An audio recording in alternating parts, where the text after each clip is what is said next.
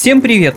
Меня зовут Алексей Хромов, я кинокритик, и вы слушаете подкаст «Смотритель». Моя задача – помочь вам полюбить кино так, как люблю его я. В этом цикле подкастов мы будем разрушать мифы и стереотипы, связанные с кино, разбираться в жанрах, вспоминать всем известные блокбастеры и искать авторские шедевры.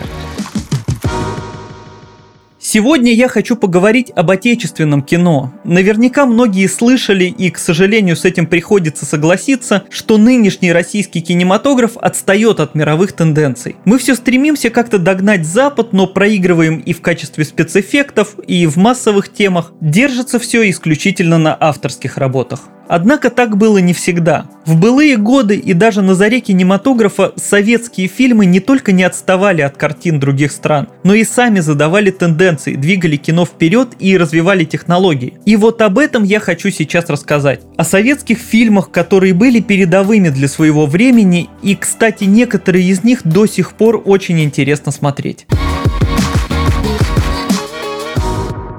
Начнем, конечно же, с истоков и самой основы. В 1924 году вышел первый полнометражный фильм Сергея Эйзенштейна «Стачка». Он открыл своеобразную трилогию картин, посвященных русской революции. И уже в своей первой крупной работе автор проявил невиданное для того времени новаторство и фантазию. Но, наверное, лучше говорить не о стачке, а о следующей ленте Эйзенштейна, которую часто без преувеличения называют лучшим фильмом всех времен и народов. Это, конечно же, броненосец Потемкин. Он вышел на экраны в 1925 году. Изначально сценарист Нина Агаджанова написала обширный сюжет к фильму с рабочим названием 1905 год. В него вошли многие события революции, русско-японская война, убийство армян, события в Санкт-Петербурге и многое другое. Но когда поставить картину пригласили еще молодого Сергея Эйзенштейна, он решил сфокусироваться всего на одном событии – восстании на крейсере броненосец Потемкин. Но рассказать об этом максимально живо и подробно. Об истории этой картины можно говорить очень долго, но в данном случае важен сам подход режиссера. Чем же необычен этот фильм? Во-первых, история не вертится вокруг главного героя. Это рассказ о массе людей – почти обезличенный, но при этом очень эмоциональный. Чтобы добиться такого эффекта, режиссер будто выхватывает из массы людей отдельные фигуры и показывает их переживания, а потом снова переходит к общим планам. Во-вторых, Эйзенштейн всегда был экспериментатором в плане съемок, ракурсов и монтажа. На заре кинематографа вообще многие режиссеры пытались отказываться от склеек, то есть пробовали рассказывать историю единым кадром. Эйзенштейн позже, уже в 60-х, напишет целую статью о пользе монтажа, который позволяет взглянуть на одни и те же события с разных сторон более полно и добавить динамики. Но режиссер пошел еще дальше. Например, он заснял изображение трех скульптур каменных львов. Первый лежит, второй приподнимает голову, а третий уже встает на передние лапы. Смонтировав эти три изображения, режиссер получил потрясающий эффект. С корабля из пушек стреляют по зданию,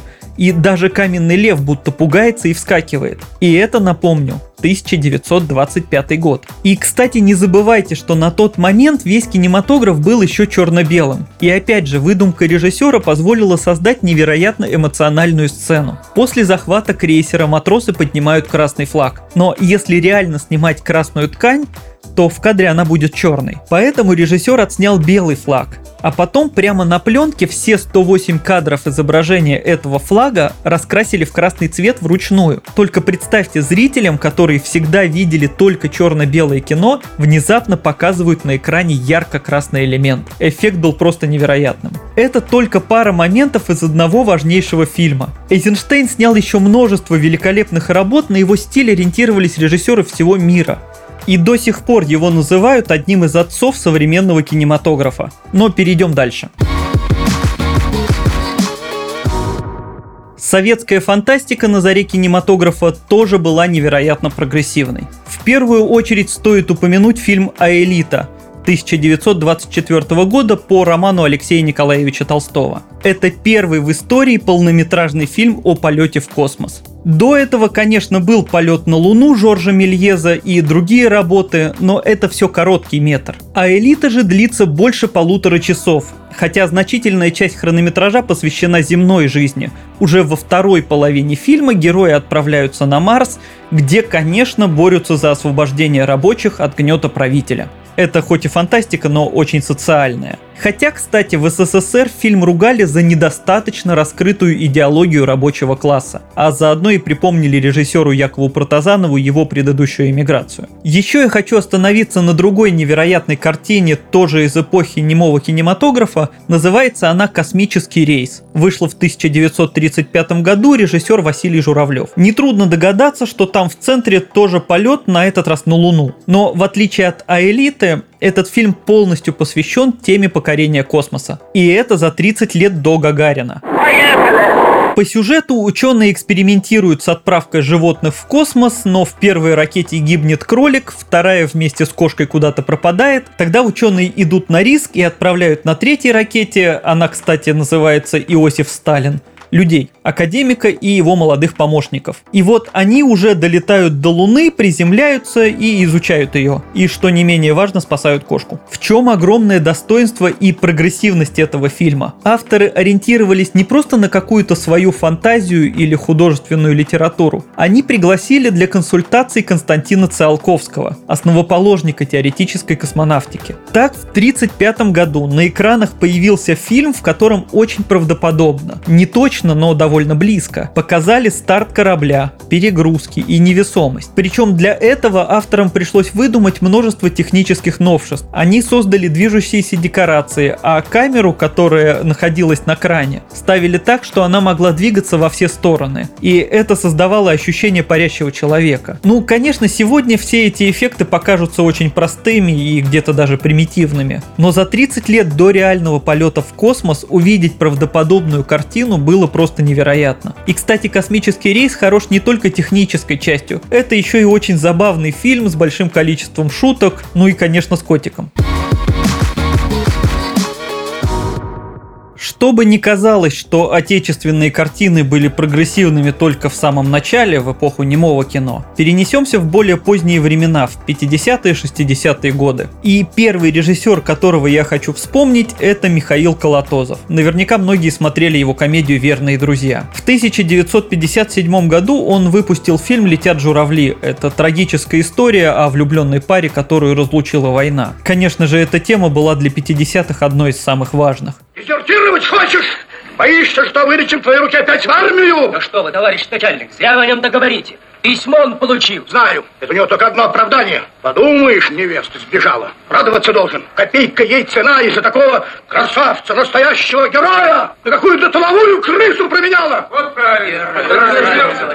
Это она свое счастье потеряла, а не он. Так вот, «Летят журавли» — единственный советский фильм, который получил золотую пальмовую ветвь Канского кинофестиваля. И эта награда более чем заслуженная, причем сразу по нескольким причинам. Колотозов показал очень необычный необычный фильм и по сюжету, и по структуре. Это картина о войне, в которой саму войну почти не показывают, а один из главных героев гибнет в середине сюжета. Плюс, конечно, великолепная игра актеров. Но я хочу чуть подробнее упомянуть другую составляющую успеха, а именно мастерство съемок. Михаил Колотозов и его оператор Сергей Урусевский создали визуально невероятный фильм. Они вернули приемы из классического кино. Съемка сверхширокоугольным объективом появлялась еще в упомянутой стачке из Эйзенштейна, но потом была на долгие годы забыта. Плюс было множество собственных находок и нововведений. Колотозов старался использовать максимум визуальных приемов для рассказа об ощущениях героев. Поэтому в одной сцене Татьяна Самойлова бежит и сама же держит в руках камеру, чтобы у зрителя создалось ощущение вот этой спешки и головокружения. В другой сцене показали подъем по лестнице и для этого впервые сконструировали специальные круговые рельсы. То есть герои поднимались по ступенькам, а площадку с оператором поднимали по спиральным рельсам на столбе в центре. Позже этот прием использовали в мировом кино. Хотя, кстати, другие приемы основывались не на инженерии, а просто на смекалке. Например, в фильме есть полутораминутная сцена, где камера движется вдоль затонувшей пушки. Так вот, для плавности движения оператора просто тащили на листе железа. Еще съемочная бригада в этом фильме великолепно поработала со светом и тенью, это даже называют световым гримом. То есть настроение персонажей и радостные или мрачные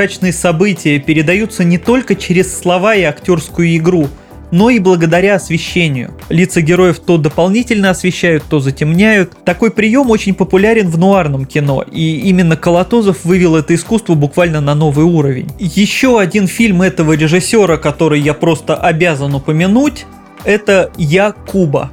1961 года о революции на острове Свободы. Эта картина буквально верх технического мастерства Колотозова. Он очень любил снимать живой движущейся камерой. Как в «Летят журавли» есть сцена, где зритель прямо чувствует, как камера пробивается через толпу. Так и в фильме Якуба полно эпизодов с ручной живой съемкой. При этом режиссер показывал очень длинные кадры и для плавности придумал очень много всяких технических хитростей. Там были специальные самодельные операторские тележки, маленькие лифты и многое другое. Если вы посмотрите этот фильм, найдете сцену минуты на три, которая снята одним длинным кадром без монтажа. При этом она начинается на крыше здания, где играет ансамбль. Затем камера едет вниз по этажам, а в конце вообще ныряет вместе с людьми в бассейн. К сожалению, у картин Колотозова в СССР была незавидная судьба. О награде фильма «Летят журавли» говорили мало из-за неоднозначной морали, а ленту Якуба и вовсе решили не показывать, поскольку кубинская тема шла в разрез с политикой партии. Уже в 90-х картину выкупили Мартин Скорсезе и Фрэнсис Форд Коппола, и с тех пор она считается одним из лучших примеров операторского мастерства, и ее даже дают прямо в качестве учебного пособия.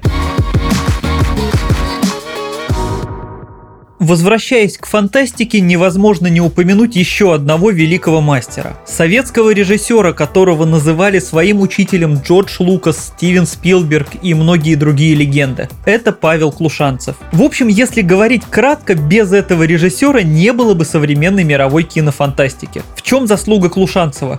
Он сочетал в себе талант режиссера, писателя и изобретателя. Мало того, он старался максимально научно рассказывать свои фантастические сюжеты. И даже написал несколько научно-популярных работ для подростков. Когда Клушанцев брался снимать какой-либо фильм, он начинал специально для этого создавать техническое оборудование. Еще в 30-е годы он придумал так называемую призму Клушанцева. Это оборудование, которое при съемке натуры позволяет добавить в нее любую дополнительную деталь. То есть режиссер по сути, был одним из тех, кто продвигал развитие комбинированной съемки. А еще он очень остроумно придумал снимать якобы летящие самолеты, подвесив их за хвост. Суть в том, что если в кадре самолет летел горизонтально, то зрители присматривались к леске, которая тянется вверх от него. Что сделал Клушанцев? Он привязывал модели вертикально за хвост и поворачивал камеру на бок. То есть эта самая леска была не сверху, а сзади, где ее просто никто не искал. Ему же принадлежат многие идеи по съемкам якобы невесомости невесомости и необычной гравитации в летящих космических кораблях. Он придумывал всевозможные стабилизаторы, поворачивающиеся штативы и многое другое. Он даже разработал новый способ съемок под водой. Я не буду вдаваться во множество технических подробностей, просто посоветую посмотреть великолепный для своего времени фильм «Планета бурь». Это картина о международной группе космонавтов, которая отправляется на Венеру.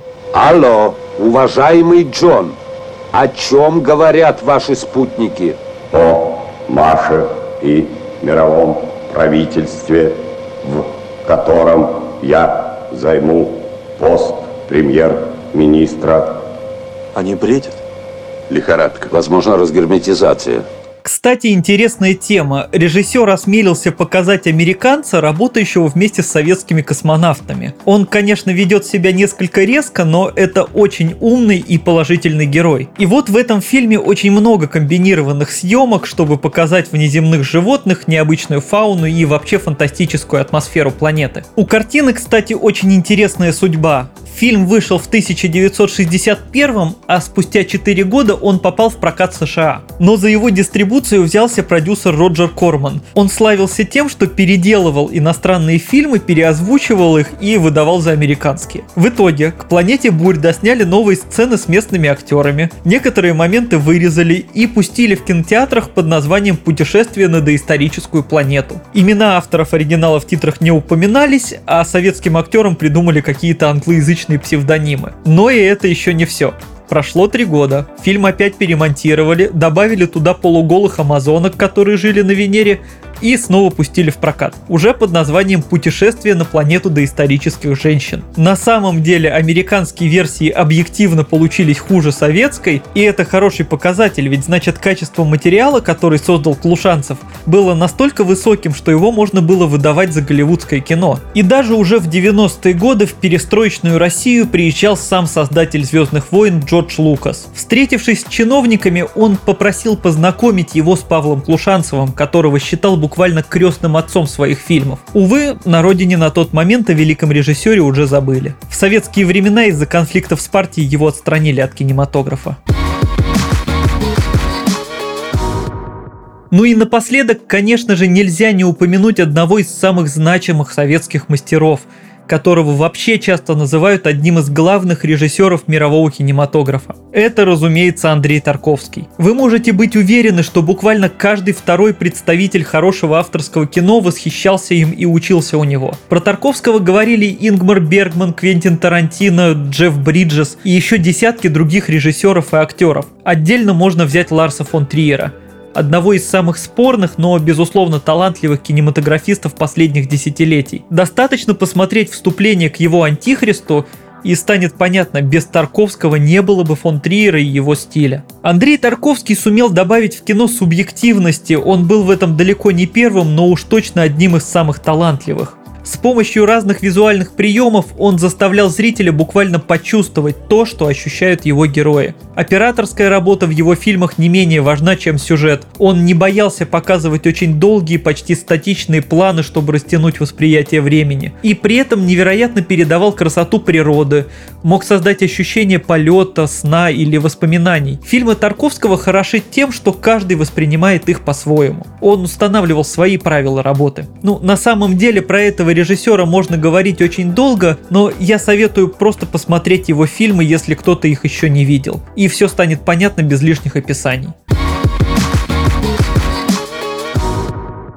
Чтобы быть до конца честным, приходится признать, что, к сожалению, практически со всеми упомянутыми авторами власть обошлась не слишком-то хорошо. Тарковский уехал, фильмы Колотозова запрещали, а Клушанцева отстранили от кино. Чиновники всегда не любят смелых мастеров и новаторов. Но речь сейчас не о политике. Факт в том, что во все времена в нашей стране были настоящие творцы, которые развивали кинематограф и придумывали что-то новое и очень крутое. Наше кино было по-настоящему передовым. «Летят журавли», «Планету бурь» и практически любой фильм Тарковского, например, «Сталкер», и сегодня смотреть так же интересно, как и в годы их премьеры. Смотрите хорошее и авторское кино, ищите то, что близко именно вам, и не забудьте подписаться на наш подкаст. Слушайте нас на всех удобных платформах, комментируйте, ставьте лайки и звездочки, а я с вами прощаюсь. Пока.